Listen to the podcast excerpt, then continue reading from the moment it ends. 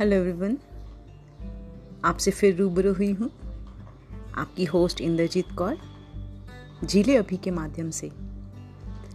तो आज मैं ये कहना चाहती हूँ कि आप जो भी काम करें ना किसी के लिए कभी कभी हिसाब रखना अच्छा होता है। क्योंकि कहा गया है, हिसाब रखना भी ज़रूरी है। ए दोस्त, आजकल पूछते हैं, आज तक तुमने मेरे लिए किया ही क्या है?